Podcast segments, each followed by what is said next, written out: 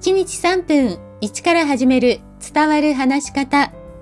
こんにちは。フリーアナウンサー、話し方講師、キャリアコンサルタントの三島澄江です。番組をお聞きくださいましてありがとうございます。さあ、暑い日が続いていますけれども、お聞きのあなたは体調はいかがでしょうか？え実は私の周りで喉を痛めている方が多いんです。知り合いのフリーアナウンサーもそうですが、まあ、最近ピンチヒッターで司会に行きましたけれども、本来担当される司会者さんは声帯炎を起こして声が出ない状態だったんです。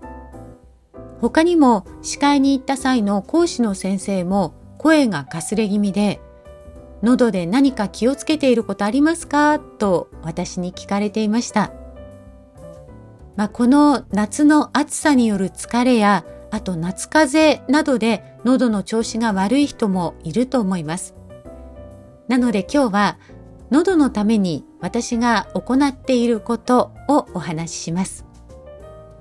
実は何年か前ですが、私風邪が治った後に声が出なくなりました。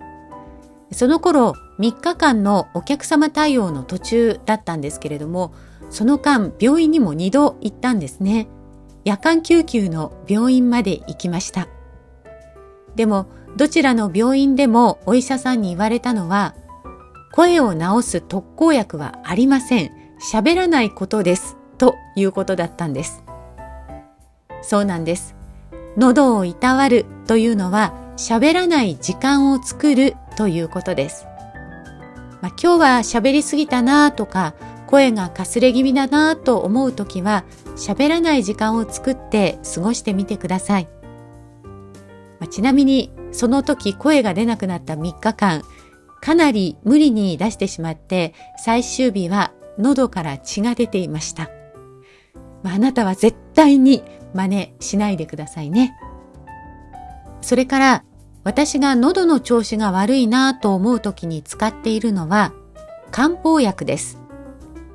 気境糖という漢方薬を私は飲んでいます。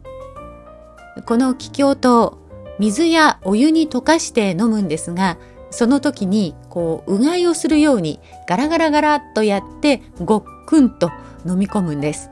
まあ、ちょっと変わった漢方薬ですよね。他にも強制破滴丸というのもあります。普段から喉が弱い方や喋りすぎや歌いすぎで声がかすれている人などに効果があると言われています。